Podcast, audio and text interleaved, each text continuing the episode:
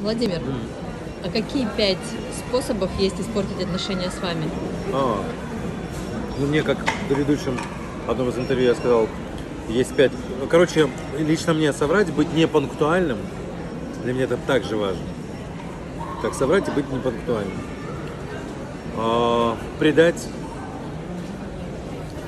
обещать и не сделать, если мог сделать, но не сделать. И распускать сплетни. Это прям мерзкое, фу, прям говнище, прям терпеть не могу. Ненавижу.